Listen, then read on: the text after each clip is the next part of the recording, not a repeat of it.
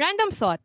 Ang laki ng pasasalamat ko sa mga ano ah, sa ex-bosses ko. Kasi hanggang ngayon, marami akong na-apply na learnings, hindi lang about career, pero na-apply ko rin siya life in general. Uh, I remember sa first job ko, it was a sales position. Noong time na yon feeling ko talaga wala na akong ma-applyan. Sabi ko, sige na, bpo na talaga ako, ganyan. Um, pero wala naman ako against sa BPO. Pero parang sa akin, gusto ko sana yung day na, day na schedule. Kasi usually, Normal. yung mga nakita kong job, oo, yung mga nakita kong job noon, parang night shift eh, yung mga nasa BPO. Tapos, um, ayun, edi nakita ko yung sales job na yon hmm. Note, ayoko rin, ayoko rin ng sales job. pero kung i-order ko siya, mas ayoko ng night shift. So, sige, day job. Sales Tapos, tapos, um, tatawa ako. Ako yung pinakabago at pinakabata sa team noon. And, alam mo na, pag ganon, uh, matagal ng panahon yung tinutukoy ko kasi hindi na ako yung, hindi na ako young ngayon. young pa rin. Young at heart. Oo. anyway, madalas nagsha-shadow sa akin yung boss ko pag, ano, pag magko-call ako sa labas. Ganyan. Tapos, alam mo yung eh parang ka na sa kota kahit na overtime na sales call ka pa din kasi mag-end of month na or yung ano yung deadline na andyan na. Pero he wasn't the pushy kind of boss. Hindi mm. hindi rin strong yung personality niya. So parang pagkasama siya pagkasama ko siya sa client meeting, sobrang sobrang refreshing niya rin kausap. Tsaka yung mga advice niya sa akin, hindi siya yung nakaka-anxious. Pero parang, mm. sige, next time, ano, parang hindi na mahirapan si boss, gagalingan ko pa. Parang ganoon. Pero yung hindi ko malilimutang payo niya sa akin, sabi mm. niya, Luis, ang trabaho hindi yan matatapos, pero ang buhay may hangganan. parang ganon. And wala lang, hanggang ngayon, simple lang yung words sa sinabi niya, pero totoo eh naipapayo ko rin siya sa iba kong friends or yung mga tao na weird brag pero workaholic. Parang weird brag siya for me. naipapayo ko rin siya na, oy, ang trabaho, mm. may, hindi matatapos yan, pero ang buhay mo, di mo alam. Di mo alam hanggang kailan. Ayan lang. Ikaw ba, Demi, ano, any memorable advice from your boss din? Alam mo yung linyahan mo na yan, ano, my younger self will not agree. Dahil ang Bakit? younger self natin, ano, ang trabaho ay walang hangganan, no? So, inuuwi ko yung trabaho. Di ba? Yung buhay ko parang yung ano, trabaho na. Anyway, thank you, Lord. Tumanda din at naging ano, wiser. Siguro, ano, yung, nung na-mention mo yan, ang isang naaalala kong linyahan ng boss ko dati. Actually, medyo hindi nga siya okay. Pero, but for some reason, na, ewan ko, ewan ko, na-move kami. ang linyahan niya, hindi na bale na may masabi tayo sa kanila, basta sila walang masabi sa atin. So, kaya madalas niya yung sinasabi, lalo na kapag may events. Kasi, diba, ko yun, ah. pinasis mo, di ba? Parang, di ba, ayan, basta, basta wala tayong, wala silang masabi sa atin. Yan, na parang on our end, nagawa natin lahat. Nagawa natin lahat ng pwede natin gawin. Yeah.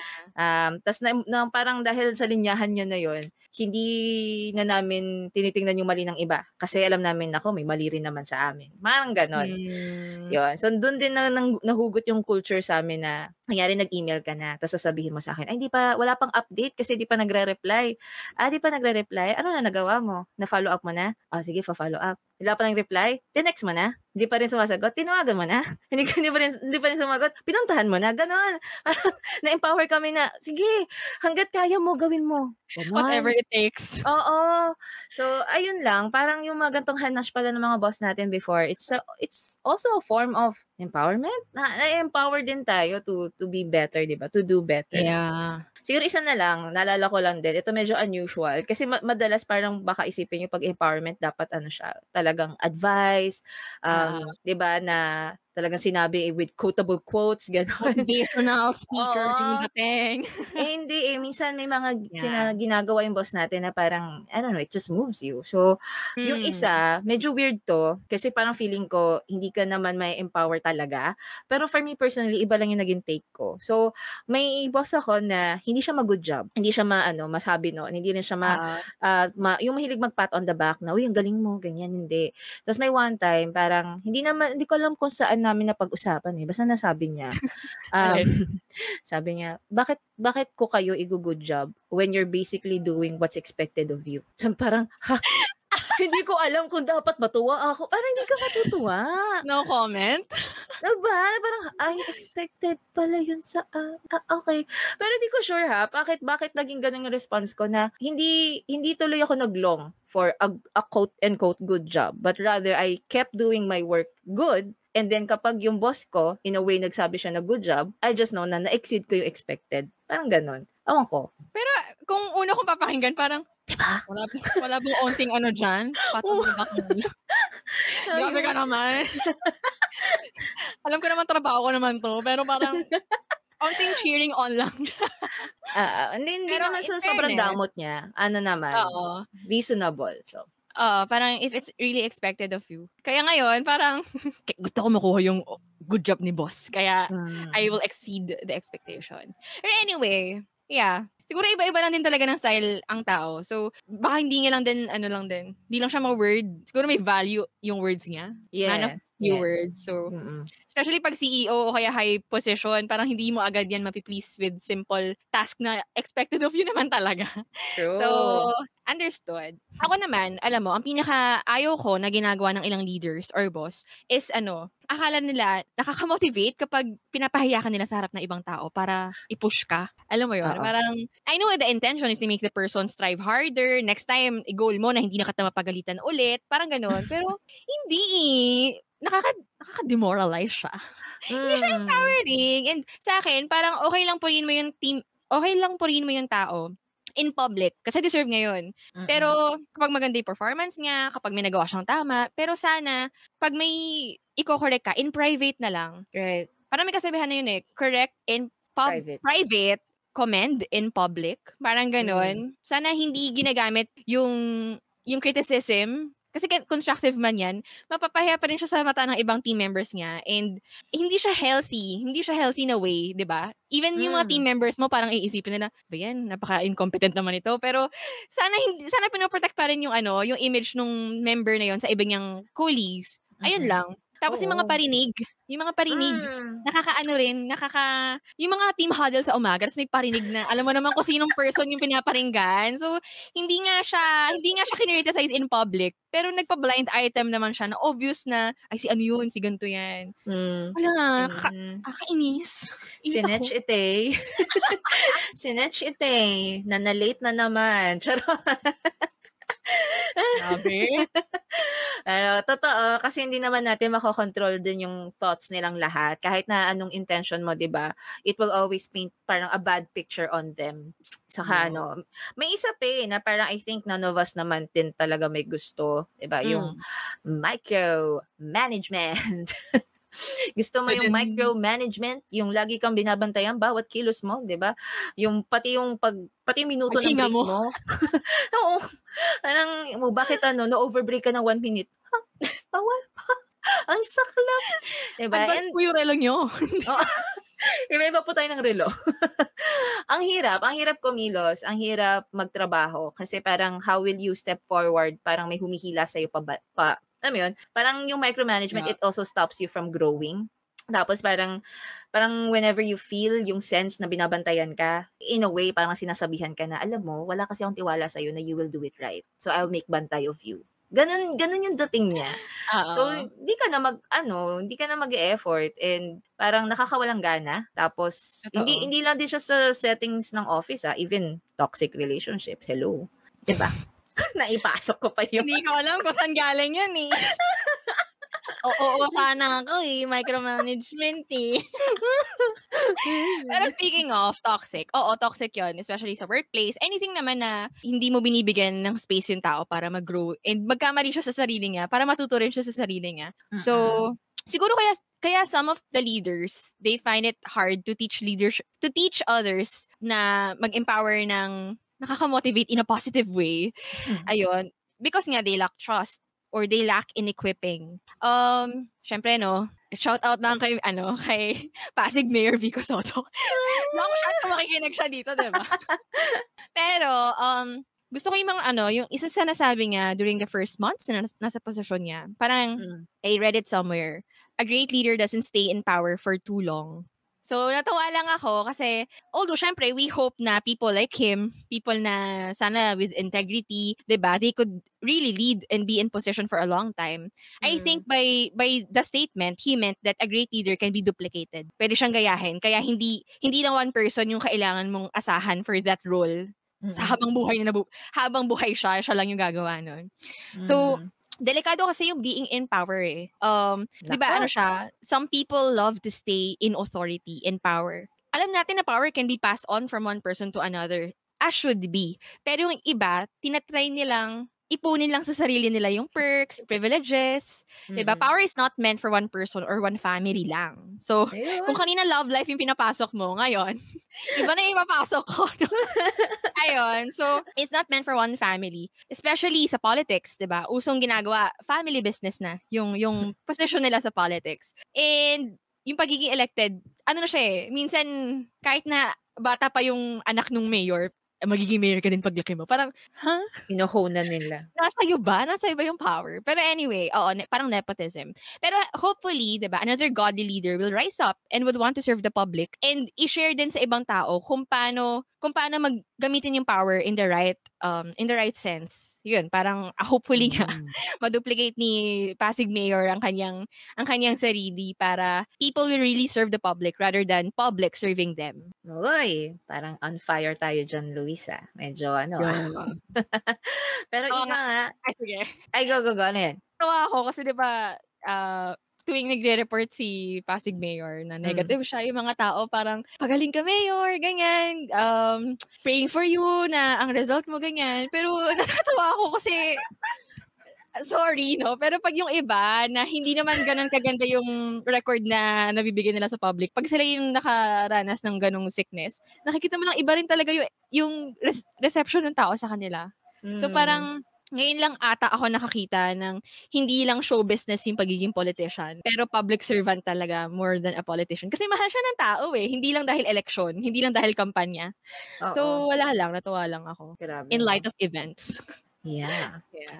At dahil dyan, naalala ko si parang Abraham Lincoln. Dahil sabi niya, nearly all men can stand adversity, but if you want to test a man's character, give him power. Yon. Aray! Yon, paring Abraham. At bago tayo manggigil sa mga uhaw sa kapangyarihan ng buwan. it's time we introduce ourselves. My name is Demi, and I believe na if we don't care about people, then we don't deserve to be leaders. Agree ako dyan. And I'm Luis naniniwalang great leaders duplicate themselves. This is episode 17 of Same But Better podcast. You are listening to Same But Better podcast, where we examine what the world calls good about career, romance, pop culture, and anything under the sun. We are no experts, but we deal with things you most probably are dealing with too. As we go through life, let's see how everyday can be same but better through the lens of Christ's love. Yung empowering others in becoming better, becoming leaders, hindi mm. lang, hmm. ayan, hindi lang naman siya sa office or sa business. Actually, pwede din siya sa buhay natin in general. Especially pag nag-create or nagde-decide tayo ng mga major um, happenings in our life, di ba? For us mm. na hmm. single pro, na malapit Woo! na maging professionally single. diba? Um, for us, ang, ang network natin, our circle of friends, um, encompassing sa school mo, high school, college, and then yung mga ka-work mo din, of course, your family, your relatives, di ba? Yeah. And eventually, when we, um, when we are blessed with our own family, ayan, ang mga future children natin, and of course, our partners in life. But, the best person to exemplify empowerment and empowering others in becoming great leaders, wala namang iba, kundi si Luis. Hindi, joke lang. Walang iba. kundi si Jesus. Nashook ka ba? wag ako guys, wag ako. Wag kularan. si Jesus, of course. So, while he was here nung sa New Testament, sa Bible ninyo, ayan, nandyan siya, di ba? While he was here on earth, he constantly empowered people and even yung friends niya, his disciples, di ba? Um, yung dabarkads niya in spreading his message, in in doing the ministry, in leading the people, and and of course, taking care of the lost. Rubber cards talaga. Pero mm. totoo, si si Jesus hindi siya dik diktador eh. Mm. Mm. Hindi siya ma- nagma-micromanage. Mm. hindi siya nande-degrade. Intense. Hindi siya nanggagaliiti kapag nagkamali ka. Ayan. So, ang ganda lang ng example ni Jesus about leadership. In general, di ba? Hindi lang sa, mm. hindi lang sa pagiging, sa pagmi-minister niya in all aspects of his life. Si Jesus, ano eh, hindi nga hindi sinusodo ni Jesus lahat ng trabaho, 'di ba? Mm-hmm. Yung, yung yung mga yung mga sina Peter, yan, they work alongside Jesus. Tapos hindi rin robot itrato yung mga disciple niya. Tao mm. sila kausap, 'di ba? Si Jesus, he allowed them to observe him and work with him to see paano nga ba paano nga ba si Jesus every day from morning till evening, 'di ba? An- ano yung ano yung galawan ni Jesus, 'di ba? So they saw how he lived his life and be active in in the ministry. So marami tayong kilala. Ewan ko kung marami kang kilala, Demi, pero parang marami ata akong kilala. Hindi lang sa personal, pero kahit mga, ano, mga, ink, nag-censor mag-iisa. Manual censorship marami tayong kilala, no, as Philippines, na ano, marami silang promises, marami silang sinasabi. Pero uh, in the end, after five years of saying that, alam natin na puro salita lang pala. But it's not like Jesus. Si Jesus, mm. hindi lang siya puro salita, pero buong buhay niya mismo. Fulfillment yon kung ano yung sinasabi niya. And may, may inspire ka talaga eh, to be mm. like him. Hindi yung gagawin mo siyang bad example. Pero alam mo yon kung may bad leader, good leader, sana tayo, wag tayong gamitin ng mga tao as bad example. Pero sana good example yung ina-exemplify natin. The same with Jesus. Mm-mm. So, lahat ng actions si Jesus align sa teaching niya. It was always an invitation to follow him, to duplicate him, to imitate him. Never nag-exclude si Jesus. Mayaman ka, mahirap ka, oh, follow me. Give, uh, kung kaya mong iwanan lahat ng meron ka ngayon, follow me. I will I will include you in the ano, sa paglakbay ko papuntang ibang-ibang places. Syempre, it won't be perfect um, si, kahit naman si Jesus and disciples niya, it took a long time for them na matutunan talaga yung mga ginagawa ni Jesus. But He enabled and empowered them. Ilang taon din yun, no? Tapos, na-equip sila, in-equip muna sila ni Jesus before niya totally iwan sila. Mm. Right. But Jesus was patient, he was gentle, very clear, 'di ba? Mm-hmm. Sa Matthew 10, basahin niyo na lang, pero nagbigay si Jesus ng instructions on how to do work. Kahit yung mga dapat iwasan, mga dapat i-prepare, mm-hmm. 'di ba? Um doon sinabi niya, he equipped them and trained them. So in Matthew 28, uh, verses 18 to 20, Jesus came and said to them, All authority in heaven and on earth has been given to me. Go therefore and make disciples of all nations, baptizing them in the name of the Father, the Son, the Holy Spirit, teaching them to observe all that I have commanded you. All that I have commanded you. And yung command na yon, hindi niya naman inutos lang eh. Before ngayon ibilin sa kanya, dinemonstrate muna ni Jesus kung ano yung dapat mm-hmm. nilang gawin. So in other words, no, empowering others means sharing the vision with them and giving them the platform to serve with you. So, natuwa lang ako na hindi lang siya puro salita, pero nakasupport yung actions niya sa sinasabi niya. And, hindi siya micromanager, pero mm. hinahayaan niyang mag-work side by side with him. Yon, ganun. Ang clear, no? Ang clear ng word ni God. Although, syempre, pag binabasa mo yung Bible ngayon, medyo, hindi naman siya diretso na, oh, Luis, itong gagawin mo. Di ba? Pero ang clear ng vision ni God for us na, um, tama ka, hindi lang siya nagbigay ng to-do list, 'di ba? Dinemonstrate niya actually kaya 'yan, 'di ba? Doable 'yan with me. 'Yon. So siguro ano lang din, um ganda lang noon no, na yung clear vision it actually empowers us to do what's right. Pag clear yung direction or pinupuntahan natin. When we say empowering others, I'd like to believe na it also means and actually it includes loving them ha? Ba't ko mamahalin yung i-empower ko? Let me explain. Ayan. Empowering others kasi para siyang, parang pag sinasabi mo empowering others, ang dami ko naisip na line. So, when we say empowering others, it's like you're telling me na I want you to be better because I know you can do more. 'Di ba?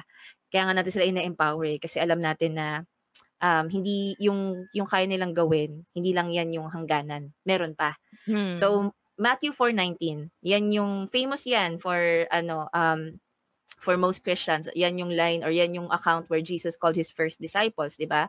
Sina yeah. ayan, sina Peter, Simon, uh, Andrew, James, John. And ang sinabi ni Jesus doon is, "Follow me and I will make you fishers of men." Right. Sinasabi niya yan sa mga fishermen. Mangingisda, hmm. mga kapatid. Parang in a way, Jesus is empowering them, saying to them, yeah, you know what? I know you can do more more than that fishing. Yeah.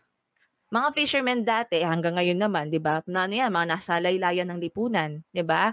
Um, hindi rin sila trained, tulad na sabi ni Luis, hindi rin sila equipped, hindi rin sila well-connected sa church. Yeah. Di ba? Wala silang connection. So, bakit sila yung pipiliin ni Jesus. Hindi sila scholars. Oo. Right, 'di ba? So kung bibigyan ko ng ng quotable quote si Jesus dun sa mga fishermen, 'di ba? To me, you are more than a fisherman. To me, you will change the world. Mm. Question is, how do we see other people when we're empowering them? Do we see na do we see what they are not capable of doing? Yeah. Kasi ganito lang sila. 'Di ba? May ganyan tayo minsan. Kasi Yeah, ganito oo. lang yung numbers nila, ganito lang yung performance nila. Ang nakikita lang ba natin yung kulang sa kanila? So Mm. when Jesus was doing his ministry, um, yung sinishare kanina ni Luis, di ba? He was serving with love and in love. And yung love na yon it's, it's, yung love na yun, pinakita ni Jesus and how he would serve not just the disciples, even everyone else. Healing them, di ba? Um, yung pagpapakain ni Jesus, nagpa-buffet siya, di ba? Parang, you wouldn't do that if you don't have love for these people. There's another verse, di ba? Yung perfect love that cast out fear. Kasi kapag buo yung love natin, yung love na galing kay Lord, then parang wala ka ng room for fear. Kasi ang ibibigay mo, buo na love because you're receiving the whole love from God. Kaya kaya mong mag-serve, kaya kaya mo silang empower. Yung mga fishermen na yon, saka yung ibang disciples din ni Jesus, hindi rin naman sila talaga equipped. Kung tayo lang yung Mm. magre-rewrite ng history, hindi natin isasama mga mangingisda, syntax collector, 'di ba? Pero si, si God yung nag-qualify sa kanila kasi yun yung purpose nila. So when we're empowering others, I hope hindi natin titingnan ano yung kulang. But where Mm. is God leading them? And how will we help them go through it? It's wanting them to be better for so that they would be able to do the will of God. 'Di ba? Na good, pleasing and perfect. That's why Mm. empowering others, it also means loving them. 1 Corinthians chapter 13. Ito yung verse ng love, yung favorite nating kuna ng love is patient, love is kind. But the first three, first three verses, ang ganda. Sabi doon, if I speak in the tongues of men and of angels and have not love, I am a noisy gong or a clanging cymbal. If I have prophetic powers, understand all the mysteries and knowledge, and if I have all faith so as to remove mountains but have no love, I am nothing. If I give away all I have, and if I deliver up my body to be burned but have not love, I gain nothing. Nothing. So friends, if you're empowering others, ma'am, mamaya, mamaya ka mag-karaoke. Ayan. If you're empowering others without love, then it's nothing. I could I know you could recall mga coaching session or mentoring sessions na parang matapos lang.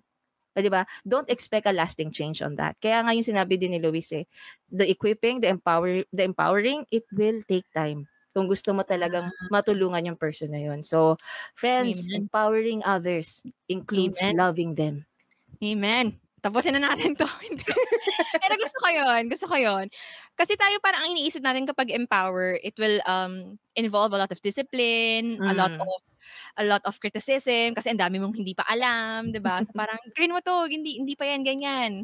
So parang puro ano, puro about strength, eh, eh, eh, ganyan. Pero gusto ko yung sinabi mo na kung sa seminar ka maghahanap ng empowerment, kulang eh kasi one time lang yun, tsaka hindi siya relationship eh. But Mm. what I like about Jesus is, habang ini-equip niya yung mga taong to, hindi niya lang kinikilala as a worker, but even as a person. Yes. Nakikita niya yon as, as, ano, as um, children of God. Alam mo yon na parang, sana tayo pag nag empower tayo, hindi lang sila naki- hindi lang natin sila nakikita based on what they can bring on the record book. parang, okay to, okay to. Ikaw, wala ka ng kwenta. ano gagawin ko sa'yo? Ang sama eh, no? Pero sana pag nakikita natin sila, like, for example, bakit naging ganito yung performance mo? This week, may nangyayari ba sa bahay ninyo? Is there anything that I, I should know about na hindi mo lang masabi? Di ka comfortable? Let me know. Because beside, aside from work, we can also talk about other things. Relationship talaga eh. And wala lang. Ang dami ko lang, natutuwa lang ako sobra nung narinig ko kanina na perfect love casts out fear. Yes, may fear tayo, pero may fear tayo kasi feeling natin walang sasalo, walang andyan to to to save us. But Mm. the kind of leadership that God wants us to have is trust talaga. Trust. And hindi ka makakapag-trust fully kapag hindi ka hindi mo rin love yung tao. Alam mo 'yon. So, sana lang po we sana, sana yung country natin talagang we cultivate love in our leadership. Hindi hate. Hindi Mm. May something talaga ako today, no? Pero sa... Oo nga eh. Nag-init ang ulo ko. Pero sana we cultivate love at doon Hmm. natin napupush yung mga tao to move. Not out of hate or fear. Kaya sila nag-move. Anyway. Anyway. Nothing. Nothing. Ayan. So, siguro ano, dagdagan ko na lang yung mga sinabi natin na points. So, third for me is empowering others means molding the people to be humble and not to be proud. Hmm, mahirap yan. So, oo. Kasi the more you learn, the more, di ba nga sabi nila, knowledge is power. And the more Diba? powerful you are, the more, the more na may Yabanger. tendency ka, na mayabang ka. Oo. Mm-mm. Kaya, ano eh, si Jesus, he referred to himself all the time as servant or as shepherd. Alam mo yon parang insignificant, pero ang laki ng, ang laki ng effect sa mundo. Ganyan. So, kita mo lang kahit powerful siya, he displayed humility. Others muna above my own needs, about above my own preferences. Di ba nga, si Peter nga, Lord, do you wash my feet? Hindi siya makapaniwala na, Lord, do you do you really wash my feet? Lord, madumi to. Baho niyan.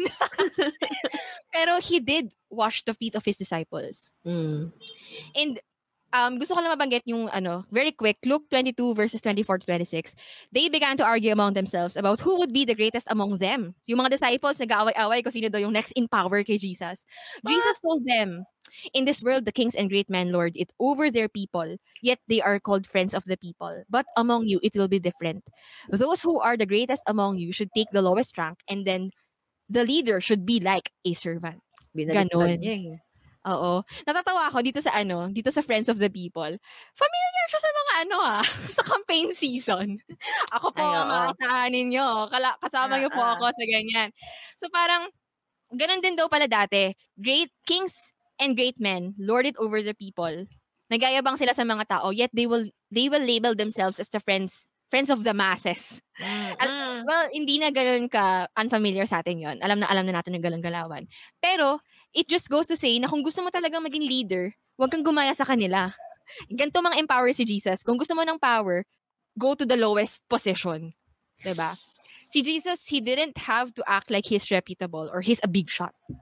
Alam mo yung pag dumarating ka minsan sa room, may gusto kong i-project na aura na independent, strong, ganyan, na hindi nila ako mabibilittle. But Jesus didn't need all that to gain other people's respect. 'Di ba? Si, si Jesus, hindi niya kailangan magtaksido para malaman niya, oh, Mm. mga tao, magtuturo na ako. Professional to. Hi- hindi. He didn't have to. May ganun kasi tayo na feeling, we feel like we need to fix the external before people can believe us Yeah. or before we before we can um, empower people. But kay Jesus iba, 'di ba? Kay Jesus it starts within.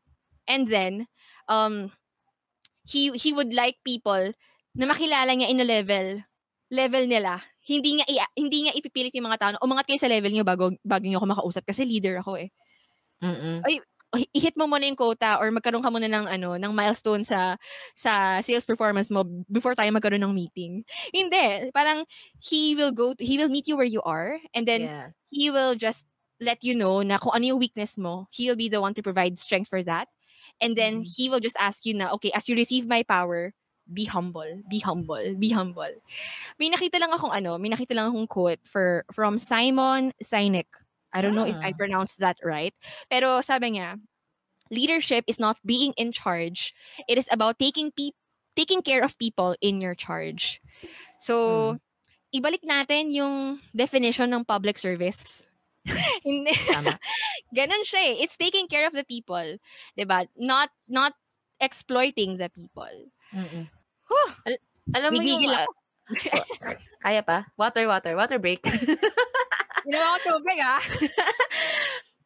Hindi, pero ano, parang I always think din na bakit nga ba natin kailangan maging humble? Kasi 'di ba, ayun nga, pag nagigain ka ng knowledge, nagigain ka ng experience, nagigain ka ng rank, 'di ba, ang taas na ng position mo, ang baba na ng tingin mo sa iba.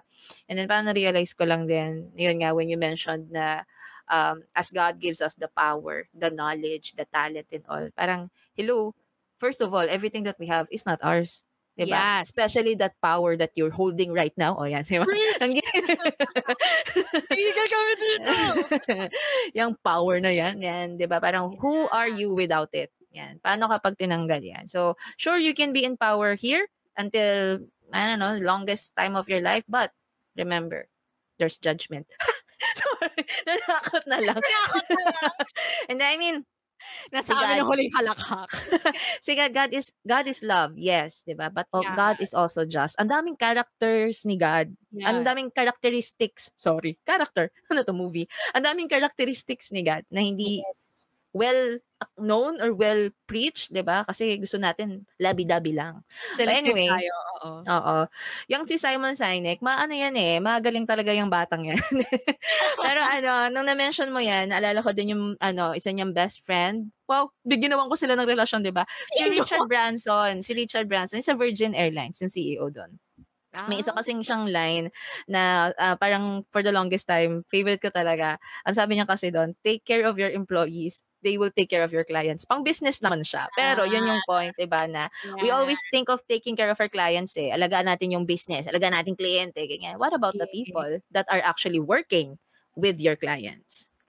So, anyway, battleground talaga yung ano eh, yung part na to ng pride and humility natin, di ba, when we're empowering mm. others. And so, naisip ko lang parang when we are empowering others when we have when we are in the position or we're, when we're given the opportunity siguro one goal that we can you know put on or one mindset that we can put on um, is that uh, it's not about you it's not about me but it's about being better than me Can you do that? 'Di ba? Parang pag empower tayo sa iba, it, hindi hindi tungkol to sa akin, but I want this person to be better than me. Hindi ko alam, Luis, kung nakakarinig ka na madalas ng linyang, ako nga eh.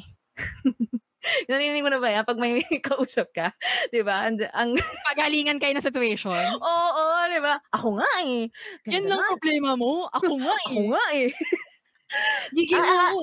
hindi siya nakaka-empower, di ba? But, um, siguro last point that I want to share about empowering others is that the mission is bigger than the person or even the leader. So hopefully when we're empowering others, hindi siya maging centered sa iyo 'Di ba? Ako nga eh. Gayahin mo ako. Ako nga, ang galing ko. 'Di ba? Hindi siya tungkol sa but it's about the mission of that person, yung calling niya, yung goal niya, yung purpose niya, 'di ba? And yung yung role natin um, during that time is to help them. Saka may isa pang ano eh, may isa pang mindset na medyo dito natamaan ako Luis eh, yung mindset na ano. Ano 'yan? Um uh, kapag wala ako, hindi niyo to magagawa. Pag ako nawala, wala na rin yan. Yung Kasalanan mo. hindi mo tinuro sa amin. exactly. Ayan. I heard, I, diba? I read somewhere, I forgot kung saan, um, parang how will you know if an organization is healthy? And then, mm. ang sagot is, if the organizer is away, will it still be healthy? Then you will know. Diba, madalas sa mga organization, parang saan ba yan naka-anchor? Sa mission ninyo? Mm-mm. Or sa person? Or sa organizer. Nasa kanya ba lahat ng checklist? Nasa kanya lahat ng gagawin, di ba? Personally, no, um, let me just share. Yes.